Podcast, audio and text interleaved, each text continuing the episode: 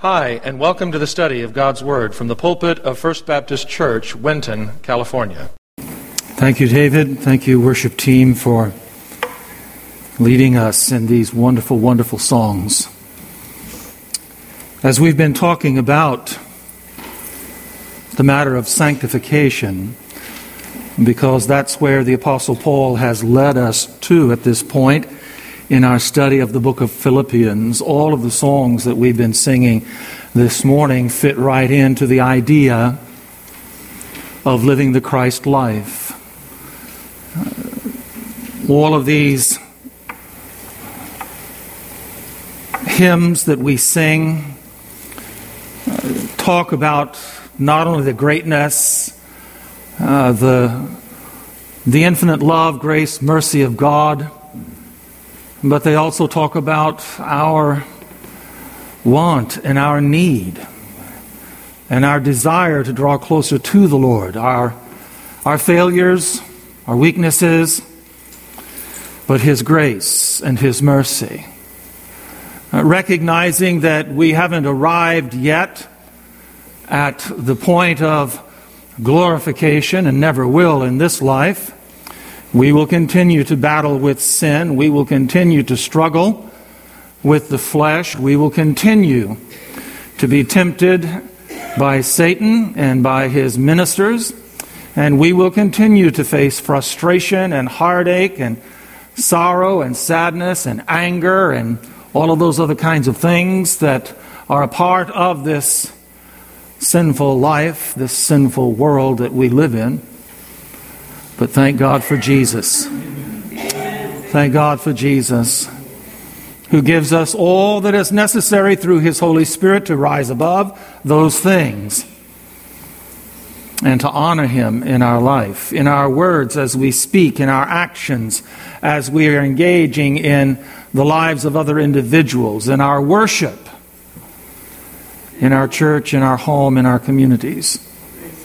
So I want us to turn once again to the book of Philippians because we're going to get down to some nitty gritty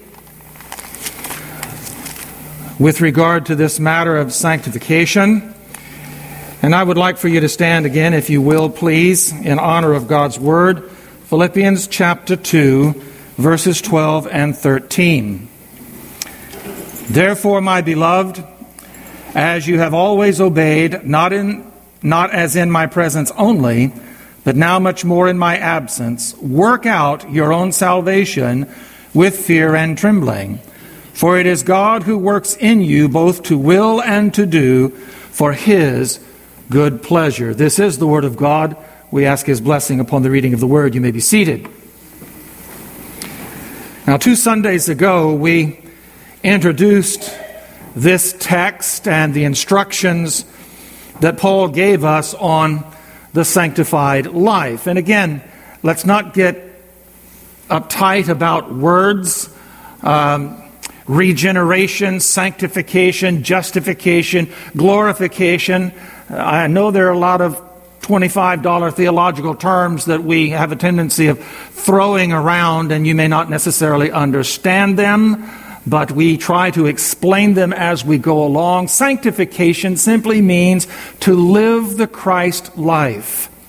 It is to live the life that Jesus lived. And again, we're not talking about physical stuff. We're not talking about wearing sandals and putting on a toga and and and wearing your hair long and and growing a beard, especially for you women. Uh, those are not the things that we're talking about when Scripture says that we're to be like Jesus, or we say that we're to be like Jesus. We're talking about attitudes. We're talking about conduct. We're talking about lifestyle. We're talking, and we mentioned this last Sunday, and we'll mention it again this morning. We're talking about all that God has blessed us with internally through the salvation that He has placed in our lives. And for the rest of our lives, we are fleshing that out. We're taking the hidden treasures of salvation and we're bringing them to light. We're taking all that God has, uh, has revealed to us in, uh, in his great salvation, and we're making it known to others. That's what Jesus did. When he came to us, he went about ministering to people, yes. But in his ministry of healing and uh, his ministry of, uh, of teaching and all those other kinds of things, feeding individuals, so on and so forth, he was about uh, the business of revealing the kingdom of God to their understanding. Now, these were Jewish people. And uh, they were steeped in the traditions of the Jewish life and the Jewish theology, the Jewish uh, cultus, if you will. They had priests and they had high priests and they had other individuals that were uh, tasked with instructing them on the kingdom of God. And because Jesus came to reveal the kingdom of God to the masses, it tells us that the priests did a pretty bad job in revealing the kingdom of God to God's people. Jesus made it very simple, he made it very clear, he made it very plain. That God's kingdom in him had been brought to them. And if they would simply acknowledge him and accept him as God's Messiah, that kingdom would come to them in its fullness. But instead, they were more concerned about their own agendas. They were more concerned about the world. They were more concerned about what Rome would say. They were more concerned about the priest, what the priests would think, that they rejected Jesus and the kingdom did not come to them. So, this idea of sanctification is to be Christ like in conversation, in conduct, in lifestyle. Last Sunday, we previewed the two main aspects of the sanctified life. You have in chapter 2, verse 12, work out your own salvation with fear and trembling. That's the first aspect, our responsibility. And the second aspect is in verse 13. It is God who works in you both to will and to do his good purpose. So we understand that in living the Christ life,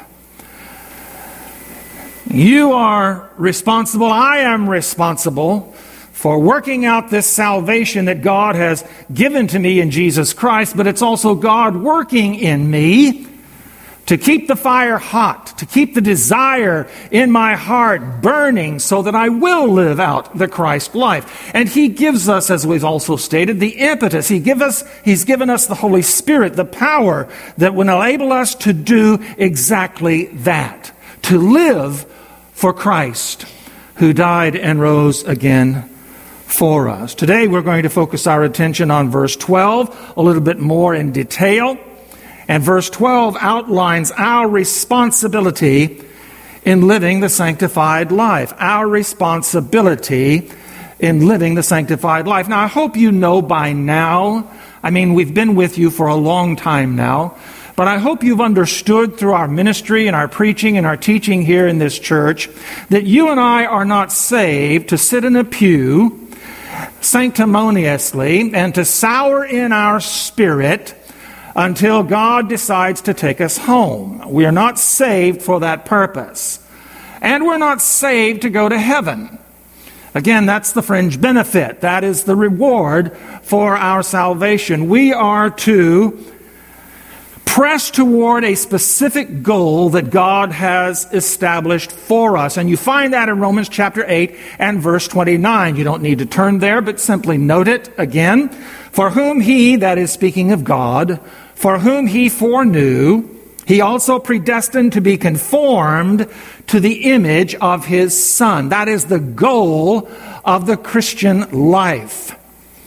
The goal of the Christian life is to continue the days, the weeks, the months, and the years that you remain here as a Christian, as a follower of Jesus Christ, being conformed, in the process of being conformed to the image of Christ.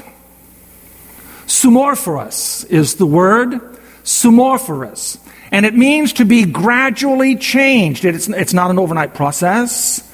It's not a sprint to the finish line. It's a marathon. It is the gradual change that takes place in a Christian that results in his or her likeness to Jesus. Our being conformed to Jesus Christ will be perfected when we are glorified. We're not, it's not going to be perfected here in this life. We still contend with the flesh. We still contend with the world, uh, with a culture, with a society wherein Satan is the Lord of that world, that culture, and that society. And you don't have to look very long or very hard to realize how true that is. Satan seems to be dominating the world scene. But we are not going to be glorified in this life. It will be it will take place when we leave this life and stand before Jesus Christ our Lord perfectly sinless. Hallelujah for that. Amen. Perfectly sinless, perfectly righteous, perfectly whole as God created us to be. That can't happen here. That can only happen when we are standing in the presence of our Lord in glory. Now, the process, the process in which our being conformed to the image of Christ is our sanctification. And again, it is a process. Hebrews chapter 10 and verses 12 through 14. But this man, speaking of Jesus, this man, after he had offered one sacrifice for sins forever, and we emphasize that forever, because it will never happen again. He died once for all. After he had offered one sacrifice for sins forever, sat down at the right hand of God, from that time waiting till his enemies are made his footstool. For by one offering he has perfected forever those who are being sanctified. Those who are being sanctified. If you're a Christian, if you've accepted Jesus Christ as your Lord and Savior, if you've received Him as your Lord and Savior, then you can put your name in that verse because you are one of the ones that's being sanctified. We're sanctified. We're being sanctified. And that simply means to be set apart. To be set apart from the world and to be set apart unto God that we might become holy in character, that we might become righteous in conduct, so that God's perfect will and purpose will be fulfilled in us and through us. The foundation upon which our sanctification is built is found in 2 Corinthians chapter 5 and verse 17. The apostle Paul wrote, "Therefore, if anyone is in Christ, he is a new creation. Ktesis is the word. Ktesis, and it simply means to be created, to become a new creature, to become a new being. J.J. Lias writes, quote, Whoever is united to Christ by faith possesses in himself the gift of a divine, regenerated spiritual humanity, which Christ gives through his Spirit this life which he possessed not before is in fact a new creation of the whole man. The new creation of the whole man. God wants you to be whole. He wants you to be complete. He wants you to fulfill the design for which He has created you. Sin messed that all up. But the only way that that can be restored in us is through Jesus Christ and His death on the cross. When you receive Him as your Lord and Savior, that wholeness is restored in you, and your sanctification is the process of working that out making it applicable in your life, in your home, in your business, amongst your friends, until the time when the Lord calls you to be home. Once saved, once you are saved, that's when the sanctification process begins. That's when the sanctification process begins. The new nature given to the Christian immediately begins to contend with, and you know this if you're a Christian, that new nature that Christ has given you immediately begins to contend with the flesh, the sinful flesh, with sin in the world, with Satan, with a godless world, a godless culture. That struggle begins. You trying to live a holy life, you trying to live a righteous life with Satan hitting you again and again and again, doing all that he can to trip you up, to back you into a corner, to shut you up so that you'll not share the gospel of Jesus Christ. You'll not live the gospel of Jesus Christ all the days of your life. Paul went on to say in 2 Corinthians 5:17, the old things, the old sinful life has passed away. Behold, all things, the present, the future life, has become new. Life becomes new because we have become new. And we have become new because He has given us a new nature. We are a new creation in Christ Jesus. Now, that doesn't mean that Christians are perfect. It doesn't mean that Christians don't sin from time to time. What it does mean is that Christians will not live in continual, habitual sin as a lifestyle. We begin to work out our own salvation with fear and trembling. We begin to bring to light, to produce, to demonstrate the holy and righteous character of Jesus Christ that has been imputed to us the moment we were saved. Now, all of that is introductory material. All of that is groundwork. All of that is just laying uh, the whole process out in front of you. We're going to look at the how do I do that question. How do I live the Christ life? How do I live this sanctified life? How do I live my life separated from the world and separated unto God? How do I keep my life in check so that I will not allow Satan to get to me when he tempts me. I will not allow the world to cause me to compromise in my faith and in my service to the Lord Jesus Christ. Well, in Philippians chapter 2 verse 12, the apostle Paul states five principles that help us work out our salvation with fear and trembling. Let me give them to you, all five of them, and then we'll take a look at each one of them individually. First of all, remember the pattern that's been set by Jesus Christ. Remember the pattern that's been set by Jesus Christ. Second, honor the love of your brothers and sisters in the Lord. Honor the love of your brothers and sisters in the Lord. Third, obey the word and the will of the Lord in your own heart. Obey the word and the will of the Lord in your own heart. Number four, be responsible for the salvation Jesus Christ has given you.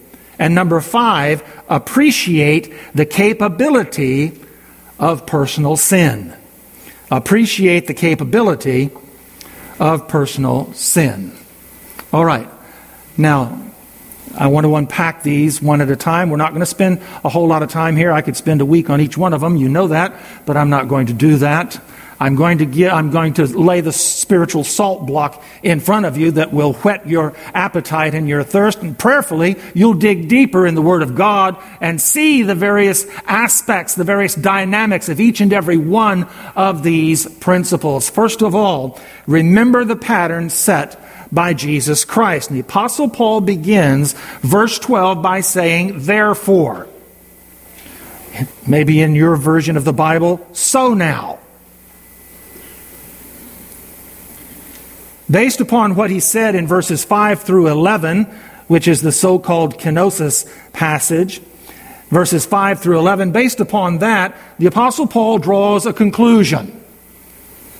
He draws a conclusion. But his conclusion is not a summary statement. These two verses, 12 and 13, do not summarize verbally what the sanctified life is all about.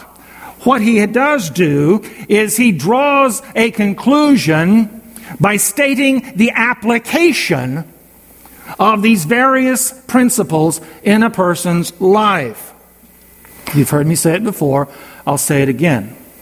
Knowledge without application is useless. Knowledge with application is useless.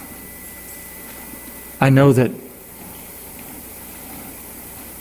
Dr. John and Miss Carroll, because I went to school with both of them, we had shared same classes together, some of the same teachers together, and though they would not verbally agree with me on this, I know it to be true. We've studied under some people that were intellectual idiots. Amen. Thank you, John. What do I mean by that? We've studied under individuals, professors, whose theology was up in the stratosphere. I mean, so high that none of us could ever comprehend what they were talking about. And it was very challenging to try to understand some of these guys and, you know, write it down. And then years later, we're still going over our notes wondering what in the world was he talking about? But one of the problems I, the prob- one of the problems that I had was not so much that these people were smart, I expected them to be smart. One of the problems that I had with some of them was they never put into practice what it was they taught. They never put into practice what it was they were teaching. They were intellectual idiots. They had the knowledge, but they didn't press on to the application. Now, some of them did, and some of my most beloved professors, both in college and in seminary, were individuals that I highly respected, highly revered in my life because they were individuals who not only taught the truth of God's Word, they lived the truth of God's Word. And what is important to stress to you here this morning is it's not, God's desire for you is not to read through the Bible every year. I know we have a passion for doing that, and I know some of us do that, and then we check off, you know, each day the passage that we read, so that at the end of the year we can say, I've read through the Bible each year. That may be a desire that you have, but it's not the desire that God has. God's desire is for you to understand what you're reading and apply it into your life. Live what you're reading. Live the truth that God reveals to you in His Word. We're to strive for knowledge, but we are to press on to wisdom. Strive for knowledge, but press on to wisdom. We are to learn biblical truth, but we're to apply that truth into our lives, or we are no better off than we were before we ever started reading the Bible. Philippians 2, verses 5 through 11 again gives us the example that Jesus set for our sanctification. The goal that we are to have as Christians are to work toward the pattern that he set before us. Jesus is fully God. Jesus is fully man. And in his humanity, he lived a perfectly sinless life. In his character, he was completely holy. In his conduct, he was completely righteous. He did not adapt, nor did he adopt his life to the culture that he lived in. He didn't seek the things of the flesh. He lived a life wholly dedicated to achieving the will of God. And that's what we're to pattern our lives after. Knowing God's will, pursuing God's will. Second, honor the love of the brothers and sisters in the Lord, honor the brethren. Now, can I say something that you're not going to take offense at? Well, I don't know. Sometimes, friends, sometimes we will, I've, I've had people tell me this, you know, I love you in the Lord. I love you in the Lord. I appreciate the comment, but I understand the motive. I understand the meaning. I love you because God commands me to love you, but if He didn't command me to love you, well, that would be a different story. We are commanded to love one another. Why did Jesus command His disciples to love one another?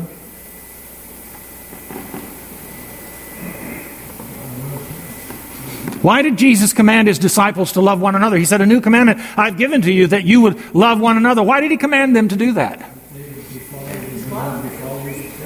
That's a nice theological explanation. Pardon? Okay.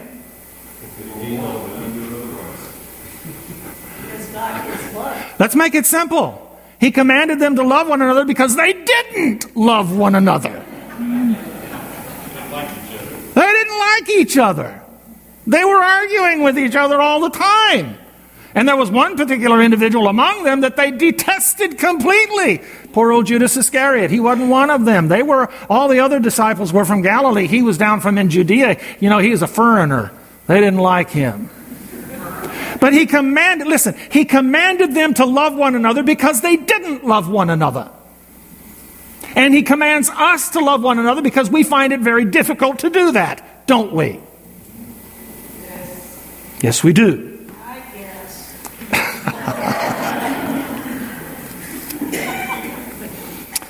Paul said, Therefore, my beloved, translated, Therefore, my dear friends. My dear friends. What do you think of your church? What do you think of your leaders in the church? Do you love the leadership? Do you love your teachers? Do you love those who minister to you? Do you love those who serve you?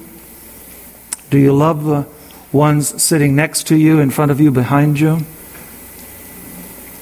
The Apostle Paul, listen, the Apostle Paul knew because he spent time with these folks. He knew their weaknesses, he knew their flaws. He knew the sins of the Philippian Christians. He was aware of their failures. But he loved them. And he didn't just love them in the Lord, he did that, yes, but he truly loved them. He truly loved them. He encouraged them to rise above their present spiritual status and to go on and do the things that he was doing. Look in chapter 3, verses 12 through 15. Philippians 3, look at verses 12 through 15. Not that I've already attained or am already perfected, but I press on that I may lay hold of that for which Christ Jesus has also laid hold of me. Brethren, I do not count myself to have apprehended, but one thing I do, forgetting those things which are behind and reaching forward to those things which are ahead, I press toward the goal for the prize of the upward call of God in Christ Jesus. Therefore, let us, as many as are mature, have this mind, and if anything you think otherwise, God will reveal it this to you. Basically, Paul is saying, without love one for another. We can't do this. We cannot together as a body in Christ accomplish God's will and God's purposes. We cannot press on to the mark of the high calling in Christ Jesus without each other. We think we can, but we can't. Jesus Christ put you here in this fellowship for a purpose. And that purpose was not to occupy a space. That purpose was that through the very gifts that He gave you through His Holy Spirit, you would reach out and begin to minister to other people, and they would minister to you. Just like your human body is put together, it would be very difficult for you to accomplish perfectly what you should accomplish as a human being if you lost an arm, if you lost a leg. And we may not think that that would be any big deal, but it is a big deal. I think I've told you before that my father in World War II, when his plane was shot down over enemy territory, the sniper, as he was parachuting down, sniper shot him, shot him through the foot, blew his big toe off. And in the prison war camp, he was there for six to nine months, and uh, they didn't do they didn't attend to his wound at all. And when my father was released, for the rest of his life, he limped. For the rest of his life, he was unsteady uh, on, on anything that wasn't solid concrete or asphalt. Because that big toe helped to balance that foot. And that foot helped to balance that leg, which helped to balance his body. With that big toe gone, he was unsteady when he was on that foot. You wouldn't think a big toe would have that big of an impact on a person, but it does. Together, we are to work in love for each other and for the Lord to accomplish His will and His purpose. Paul was in jail when he wrote this book, but he longed to be with them because he loved them. Chapter 1, verse 8. Twice he called them his beloved. He said that they were his joy and his crown, chapter 4 and verse 1. But again, the Philippians could not press on to sanctification without loving one another in the Lord. Third, obey the word and the will of the Lord in your own heart. Obey the word and the will of the Lord in your own heart. Notice what Paul says here again in verse 12, chapter 2. Therefore, my beloved, as you have always obeyed, not in my presence only, parenthesis, but also when you're not in my presence and I'm not in your presence. Let me ask a question. What's the character of your spiritual walk with Jesus when you're away from church? What's the character of your spiritual walk with Jesus when you're away from fellow Christians? When you're alone, when you're by yourself? Do you actively pursue holiness and righteous conduct when you're alone at home? When you're alone out on the road? Paul said, You've always obeyed not only as in my presence only, but now much more in my absence. You know, it's easy enough to be a Christian when you're around Christians. In Galatians chapter 2, verse 11 through 21, the Apostle Paul rebuked the Apostle Peter in Antioch for first associating with Gentile Christians and Jewish Christians together in the common meal. But when the Apostle James up in Jerusalem sent a contingency of Christians, Jewish Christians, down from Jerusalem over into Antioch, a funny thing began to happen. The Apostle Peter no longer fellowshipped with Gentile Christians. And the Apostle Paul noted that. And because the Gentile Christians became offended, the Apostle Paul rebuked Peter for his conduct for his hypocrisy. Are you a Christian when you're with non Christians? Ephesians chapter 5, verses 15 through 17, the apostle writes See then that you walk circumspectly. There's another big theological term. Let me explain circumspectly for you.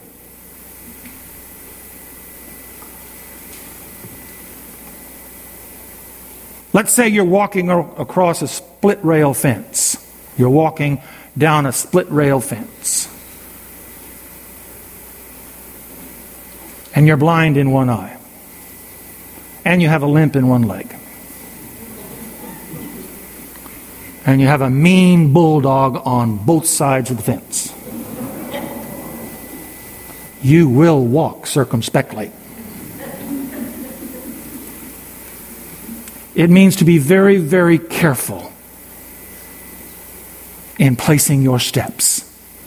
Very, very careful. Very diligent in how you walk. Be circumspect. Not as fools, the worldly and the sinner, but as wise, redeeming the time. You ever have a problem with that phrase, redeeming the time? Uh, what the Apostle Paul means in that phrase is stop wasting time. Use the time that you've been given to the maximum effect.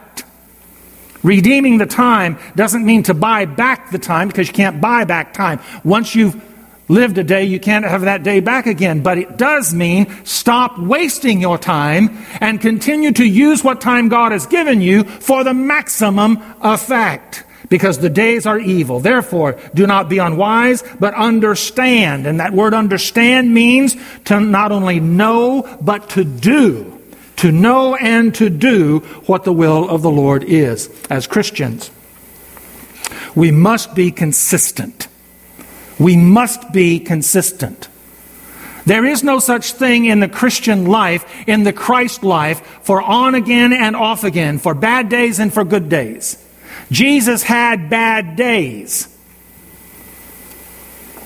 but he didn't stop living the holy, the righteous, the sanctified life. He didn't take a day off from being who he was.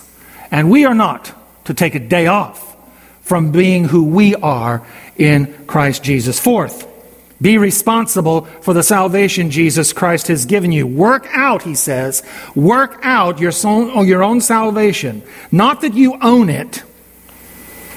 Salvation is not really yours, it is his. But Jesus Christ has invested his salvation in you.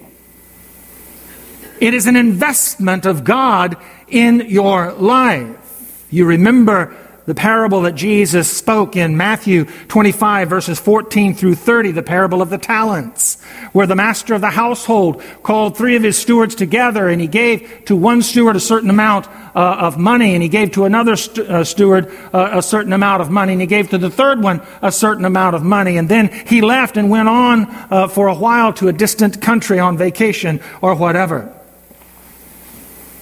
And when he came back, the stewards were brought before him. The master was pleased with the two stewards who took what he gave them and invested it. They used it to honor their master by increasing his investment. But the one steward who was afraid, the one steward who failed in his stewardship, took what the master gave him and buried it in the ground, thinking, well, at least I can give him what he gave me, not thinking that the master would have a problem with that. But the master was very angry at the one steward who did nothing with the talent given to him by the master. Dr. Kate, my Old Testament professor at seminary, had a placard on his door. And that placard read, Your life is God's gift to you. What you make of it is your gift to God. God has given you life. How you invest that precious gift of life is your gift to Him. The Apostle Paul was emphatic. And he commanded the Philippian Christians to take what the Lord had invested in them justification, which is sinlessness, sanctification, which is holiness and being set apart from the world, righteousness, which is moral correctness Take what God has given you, has blessed you, and bring these characteristics out to light through your conduct and your conversation. Matthew 5, verses 14 through 16, Jesus said, You are the light of the world. A city that is set on a hill cannot be hidden, nor do they light a lamp and put it under a basket, but on a lampstand, and it gives light to all who are in the house. Let your light so shine before men that they may see your good works and glorify your Father in heaven. That's what it means to work out your salvation with fear and trembling. Let the inherent characteristics of godliness and holiness given to you by Jesus Christ when He saved you, let that come out. And let people see that and bring honor and glory to the name of Jesus Christ. Fifth and finally, appreciate the capability of personal sin. Appreciate the capability of personal sin. Notice what he says. Work out your own salvation with fear and trembling. With fear and trembling. Understand the consequences when you do not live the sanctified life. When we disregard the standard and the pattern of life that we're to live as set by Jesus Christ, when we reject the love of brothers and sisters in the Lord as being important to our Christian life and our spiritual growth, when we do not take the responsibility to spiritually discipline ourselves privately as we would have people to th- believe that we do publicly, and when we will not live the Christ life before Christians and non Christians alike. What are the consequences? The Apostle Paul says that we are to live the Christ life with fear, phobos, from which we get our English word phobia. And that word means fright or terror. Any of you have any phobias here? If you do, you know what the word means. It means whatever it is that you're afraid of when you're confronted by that or with that, it scares you. I used to have a fear of heights. I don't much anymore. Acrophobia. I remember when we took our grandsons and went down to Carlsbad Caverns. Never been to Carlsbad Caverns. Don't really want to go back. But we went down into the cave and we were on this very narrow path that went down into the depths of the cavern. And there was a metal railing out there along the edge, but I tell you, I couldn't get close enough to the wall behind me to make it down. And when I got to the bottom, Nancy said I was just shaking and shaking and shaking. And I know my clothes were just absolutely soaking wet with sweat. It scared me so much because that hole was deep and that path was narrow. And I was frightened to death. It was dark going down in there as well. I know what it's like to have phobias. Jesus, uh, Paul said that we are to work out the Christ life with phobos. Fright and terror at the consequences if we don't. The word trembling is tromos, from which we get the English word tremors, shaking. Paul is not saying that we should live the sanctified life terrified that God will crush us like a bug if we step out of line or if we disobey him. No, that's not the point that he's trying to make here. What he's saying here is that we're to live the Christ life aware of our weaknesses and our predisposition to sin. And we should not give in to it. We should not yield to it. We need to be aware of the power of sin and of Satan and of the world to tempt us, to test us, and to turn us away from the Lord Jesus Christ. And that's a very real warning, a very real warning. On the other hand, and I'll close with this On the other hand, he is also saying that we must have a profound reverence and awe for the one who has saved us by his sacrificial life. That we are saved by his wondrous and infinite love and grace and mercy. Now, here's the key that I have found. When I focus my full attention on Christ, on His salvation, on His grace, on His mercy, on His great love, it's not a difficult thing for me to live the Christ life. I'm not saying I don't have problems. I'm not saying that I don't have issues. I'm not saying that I don't face temptations and trials. I do. But when I focus more on what will happen to me if I don't, I find myself stubbing my spiritual toe all the time. Paul is saying we need to appreciate the great wonder, the awesomeness of Jesus Christ and His power to save us, His grace and His mercy toward us. And when we focus our attention upon Him and upon the great salvation that He's given us, we'll have less and less an issue with the sins that so easily beset us. So, these five things the apostle would have us to understand. Follow the pattern of Jesus Christ. Appreciate the love of your brothers and sisters in the Lord. Bring to light the characteristics of the Christ life. Live them out. Take responsibility for the salvation that He's given you and appreciate the fact that you are still subject to sinful flesh and that Satan is out to get you if you let him. Can we do that? Yes, we can. I can do all things through Christ Jesus who strengthens me. Amen. Stand with me. David, come and lead us in a song.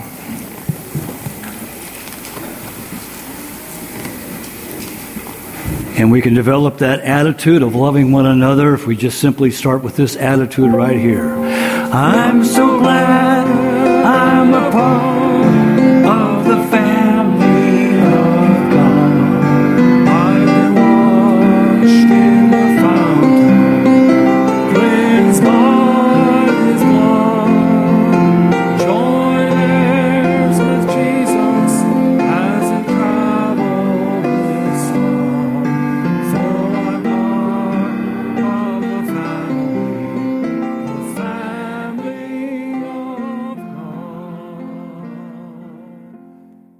good to have Dr. John Borer with us. John, come up here, if you will, please, and lead us in our benediction. And as you do so, will you also pray God's blessings upon our fellowship?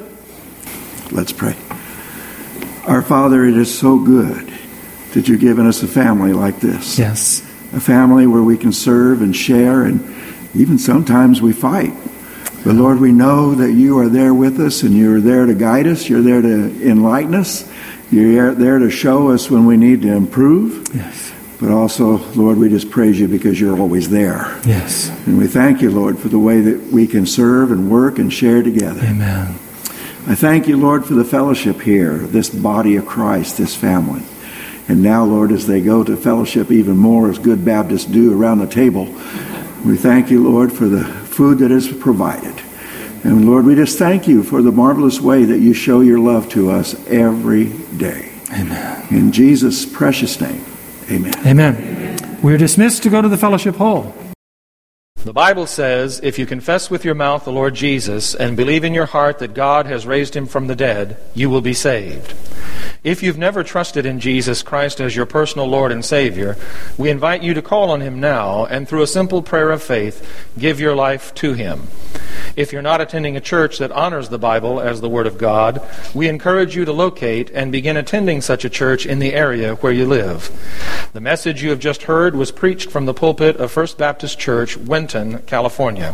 For more information on the ministry of First Baptist Church, Winton, please visit our website at wintonchurch.org.